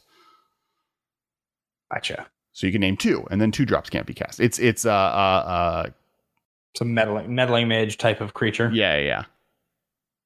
Yeah, I like- that I like card's that one. sweet. I've never I've never played that card, but I always thought that, that card was cool. Yeah, that seems really sweet. This was from uh s- friend of the cast, uh Shivam Bot, uh Cabal Coffers.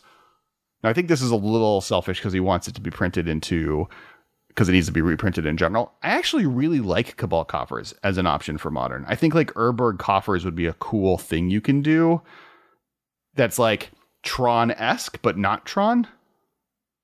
It's not that fast. I mean, like Turn you have to yeah you have to you have to accelerate pretty hard to get like ahead of a Tron deck. If Tron's gonna get to seven on turn three, and by your turn three you're just playing a coffers like, and it's you know like with with like Urborg it's equal to the number of swamps you control, right?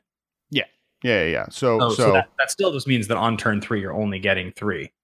Yeah, it's Like- it's it's turn four. You get you get five mana. Turn five, you get eight mana. Like it it or it like every mana after turn three, you get two additional mana. So turn three, you get two, then you get five, then you get seven, then you get so it like keeps escalating.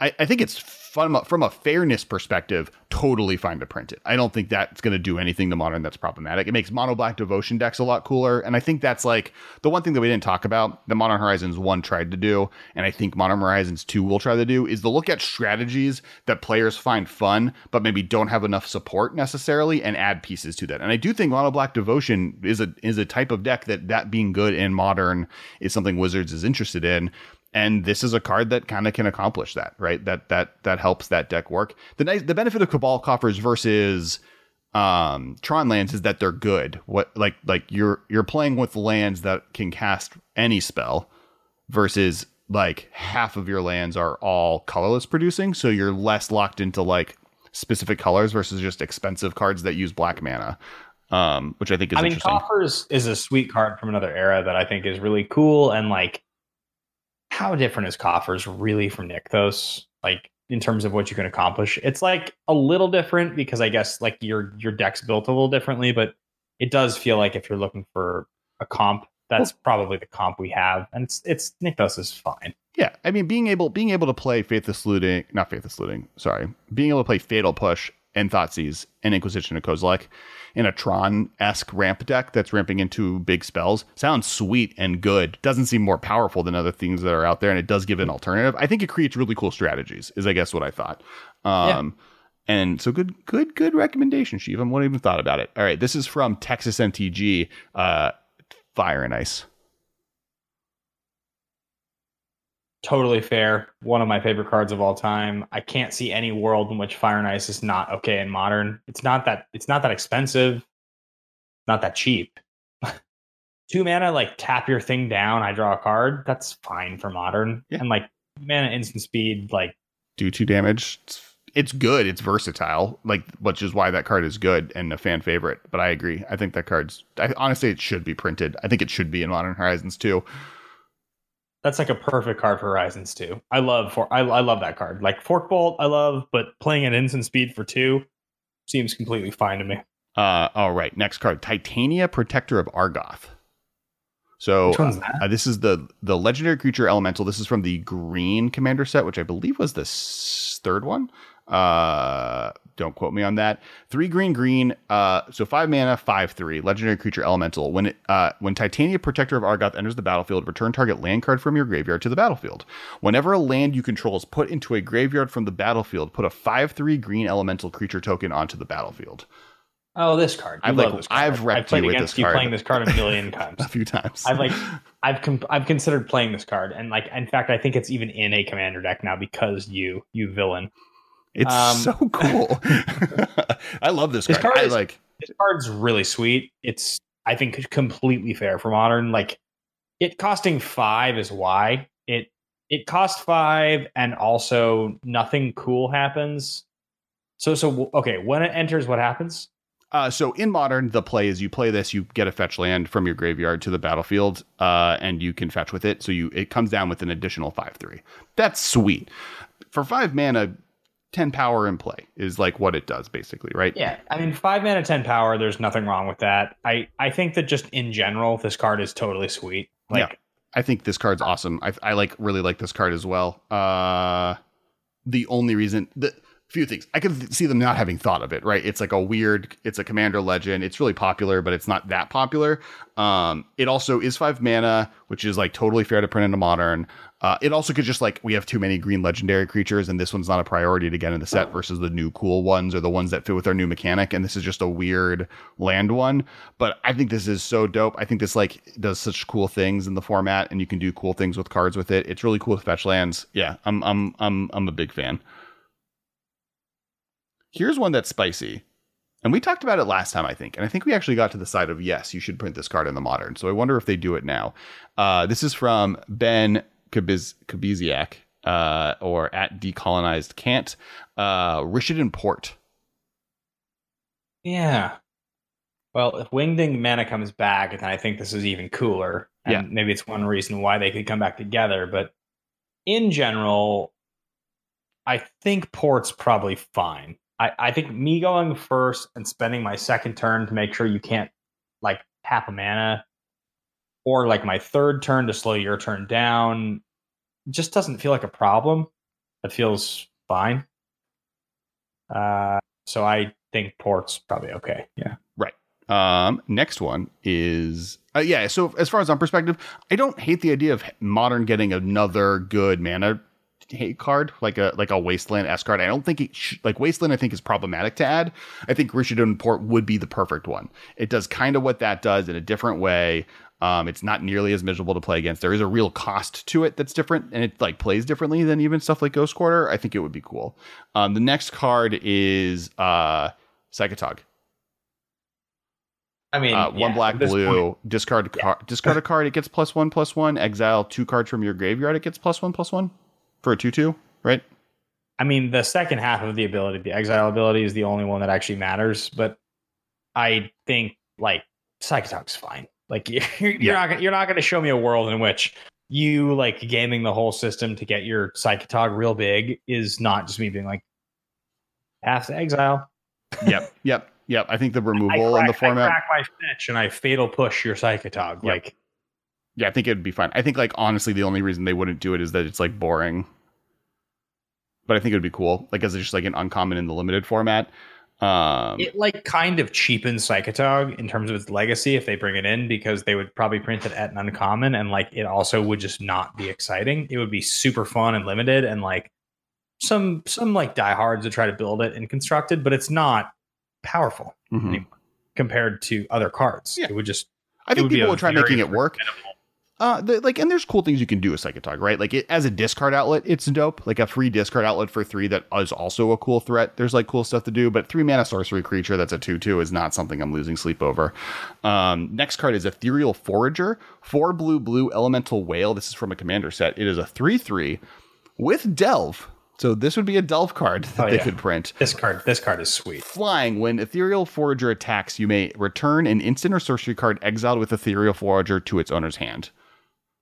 So you so to uh, you you delve four. If you get four instants and sorceries every time Ethereal Forager attacks, you get to get that back to your hand, and you get a two mana flying three three. I love this card. This is this card is exactly the the type of card I would like to see in modern. Uh, it's reminiscent, I guess, on some level to the Storm. What the hell is that card called? The five mana one that costs like two. Two, if you cast another spell this turn. It's yeah, like a- it kind of it's like a feels on some staple. level like that card. Yep. Uh, but yeah, I think I think that card's really sweet. That it just it just that just seems So like a cool. fun modern power level card. Yeah. that that is something I'd like to see is more not necessarily as much reprints or new cards or reprints from old sets, but even just cards from Commander product and uh like like weird set like conspiracy added to the format. That was I think one of the things that was missing last time is like I want to see more and I think that's what they said, right? They're like, "Hey, we know we said legacy cards were going to be this and like iconic ones, but for the most part, this is just new cards." With some legacy cards that we thought were dope. This time I think they might have taken the hard like, oh no, they want the, the masses want dope cards from legacy and or like the commander products added. And this would one that I think would be really cool. Doesn't isn't very good in modern, right? Like or do, isn't very good in commander, so it's like doesn't see a lot of play yet, but it would be great for modern. Um, these are two cards that we got a lot of uh, asks on. The first one is Chain Lightning. Uh, my personal answer is no, thank you. We don't need it. um, I mean, chain lightning is fine. Like it's not more powerful than other things. It's just the redundancy is the issue, and I just think we don't need that redundancy. Like like burn for the same reason fire blast is not necessary. It's just right. I don't need another lightning bolt. Like it's not. I think It's not lightning- lightning bolt, but like I love Lightning Bolt. I think Lightning Bolt already has this very specific effect on the metagame, and I don't think the metagame needs eight copies of it. I'd rather I'd rather get a blue or green card that is comparable to Lightning Bolt Path and and, and Fatal Push. Um, the other card that we got a lot of recommendations are Hymn to Tourach, and I don't think that's ever getting printed in the modern as well. I think just like its its best case use case scenario is miserable. Target player discards two lands and doesn't have lands for the rest of the game is like not a thing that's good for modern. yeah, I agree. I, I think I think Hymn to Tourach is one of those cards that legacy players who can operate on one land love, and in modern, like we are cheap, but we're not that cheap, and there's too many decks that want you to hit your drops. That getting Tourach like that, yeah, the random the random aspect is what makes it not fun, Mhm. and and it's an old it's an old design that like they would not repeat now for a reason. Um, that I think is probably not good for the format. I, if I'm on the other side of that and I get hit with that on turn two, and like my fun deck I've tried really hard to build, that I've tested, that I think is ready to win, just gets like priced out, and I'm just like done. Yeah. I'm like, this is so dumb. Why is this in this format? Like, come on, guys, Yeah. learn. Agreed.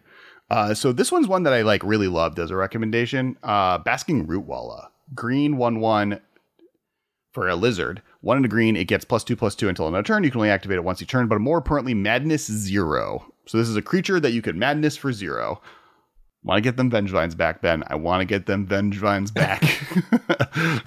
I think the thing with Rootwalla that like makes the most sense to me is that this was just this this card is part of world championship winning decks. It has like aspects that interact with discard that are very good. Uh, there's no way that this card being in modern does not create some really sweet things. I think this card's fine. I don't think this is a problem. I just think it's I Yeah, don't think- even think it's too powerful. I just think it's like really fun. I think the this biggest- awesome. Yeah, I think the biggest issue with it is that it is maybe too good with Hollow One and like having both of them together Sure. And like with Vengevine, like you discard all three and you get all three into play. That turn, that same turn is like maybe a little bit too insane. Um, yes, but yeah, it's sweet. Um, last three cards. Let's let's deal with three. Number one is Berserk. Green instant cast berserk only before the combat step. Target creature gains trample and plus X plus X until in a turn where X is its power. At the beginning of the next end step, destroy that creature if it attacked this turn. Does in fact need this. There's no chance this needs to be in modern. Like this is just like a double your power card. Like there's just there's no reason. Like Berserk is one of those cards that if I draw it when I'm playing in like Eternal formats, it feels so unfun and stupid for my opponent that it's that those strategies are good enough. You don't need this. They gave us scale up. Like there's yeah, I agree. You have assault strobe. You have like plenty of things you can do if you want to do this. Like there's no need for this. Mm-hmm. Um, next card is is maybe one of my favorite white cards in Commander right now. It's Sevinne's Reclamation, two and a white sorcery. Return target permanent card with converted mana cost three or less from your graveyard to the battlefield. And then if this spell is cast from your graveyard, you may copy the spell and may choose a new target for the copy. It has a flashback of four and a white this feels totally fine. This is this is like a like a, a appropriately costed resurrection on an artifact yeah. or an enchantment, and you could like you can get two of them for five, like in the same way the old ambition spells did. Like that seems fine. Yeah. Like like is I, there any mana limitation on the resurrection? Yeah, yeah. Regardless, it's no matter what, it's it's Sun Titan, right? It's a Sun Titan ability. When when you cast it the first time, you get a Sun Titan. When you cast it from your graveyard for five, you get two Sun Titans. What's cool is if you have a way to cast this, like Snapcaster Mage or Vadrok or anything else from the graveyard for not the five, you still get the double effect, right? Like I, have used it in our my Vadrok commander deck to like get two things sure, a turn. Sure, but that's just cool. I don't think that's backbreaking. I think this card would offer a lot of cool engines in a way that I think would be really sweet to add to the format. This doesn't seem too powerful at all. This seems appropriately costed in, in like a very fun way. It's like a burial Rites, but like maybe play playable. Yeah, I agree. And and and playable in a way that's not combo but is fun. Um the last card, the big one, which I think we're both going to say no to, but interesting is do, like doing nothing in historic. Uh brainstorm. Yeah, no. Nope. Yep, that's fair. I, I agree. I think Fetchlands is the line. I think it. Yeah, I think actually Brainstorm could be added to Pioneer with zero issue. I think the moment you add ten color fixing dual land fetch lands is the moment that Brainstorm becomes too powerful for a format. Like how far of a jump? Like Delver becomes a deck immediately, and it becomes a deck immediately in a way that's like I guess not having Daze and force makes it less good, but just just having brainstorm alone means you're just going to be able to attack for three on turn two, like most of the time. Honestly, I don't even think Delver is the most miserable part of that. I think the miserable part of that combo is having uh, four Terminus and four of the Angel Miracle card on top of your deck with Brainstorm and Jace together. Well, sure. I just mean there, there's tons of yeah, different yeah. things that are very good. I just mean like even like so, like a strategy that's been like sort of invalidated for the last little while. Just sure. all of a sudden becomes like another thing that like creeps towards being relevant. Well, I think. I think that's an argument for it being printed. To be honest, I think if like their goal is to increase strategies that are currently not seeing a lot of play in modern. Delver of Secrets being a good card again is something they maybe actually are interested in. People love Delver of Secrets, so I think Brainstorm making Delver good is a, a net benefit. I actually I don't think I don't know if Brainstorm is the thing that Delver is missing. Maybe it is. Um, I think that I think what Brainstorm does the format with Fetchlands though just is is like not healthy for modern. I think like that's Legacy's thing. Let it be Legacy thing. I think more than any other card, other than maybe Wasteland, it is the most it is the defining feature of that format. In the same way that Fetch uh, uh, Thoughtseize and and Lightning Bolt are the and Path um the five one drop one per color spells are like the defining feature of modern. At this point, it's really Path and Lightning Bolt because Fatal Push, uh, uh, and Inquisition codes like are in historic. I think that Brainstorm doesn't belong in modern. I don't want it here. Let that be a legacy thing. As much as I like I legacy, it, it also slows games down. It makes tournaments take longer because every turn every player who's playing brainstorm has to think about it. I mean, uh, and like snap and like snap brainstorm plus like there's like that new white spell that we talked about last time, the yeah. one that with Magecraft, like that just seems like a recipe for disaster. I, I think no, no go, no go on. Absolutely.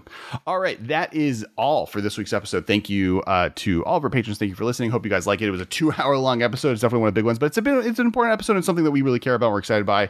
Uh, let us know uh, which cards you're excited to see in the set, and if there's anything we missed that you want to talk about. Uh, I think Snap was one of the cards we skipped over, and I do think Snap would be really cool to be added. I snuck it. I snuck one in there.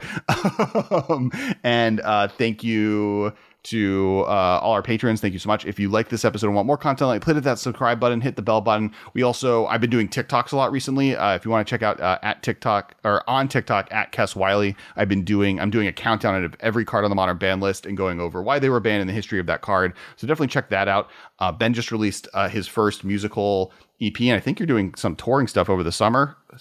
August, yeah, the first the uh, the first well the first song just came out, but yeah, but the, the album comes out in, in July and the tour is in August. So yeah, Make, so make sure out. check out his Spotify. Spotify. Spotify sounds find like it everywhere. Spotify, Apple, Dope. anywhere, YouTube. It's it's it's all the places. Yep. So thank you everyone so much for watching, and we will talk to you all next week. Oh, and on Mon- tonight, tonight, if you're watching this now, we have uh, Tappy Toeclaws and Joe from I Hate Your Deck on to do a uh, pro Kickstarter for Alter Sleeves. They're doing a big Kickstarter where a bunch of creators got the cool stuff. We'll be playing those on the stream, uh, so definitely check that out. Uh, it'll be uh, tonight at 7:30 p.m. PSD, and if you missed it, it'll be on the YouTube channel uh, starting Wednesday. So thanks everyone. We'll talk to you all next week. This has been a production of Time Traveler Media, sending podcasts into the future.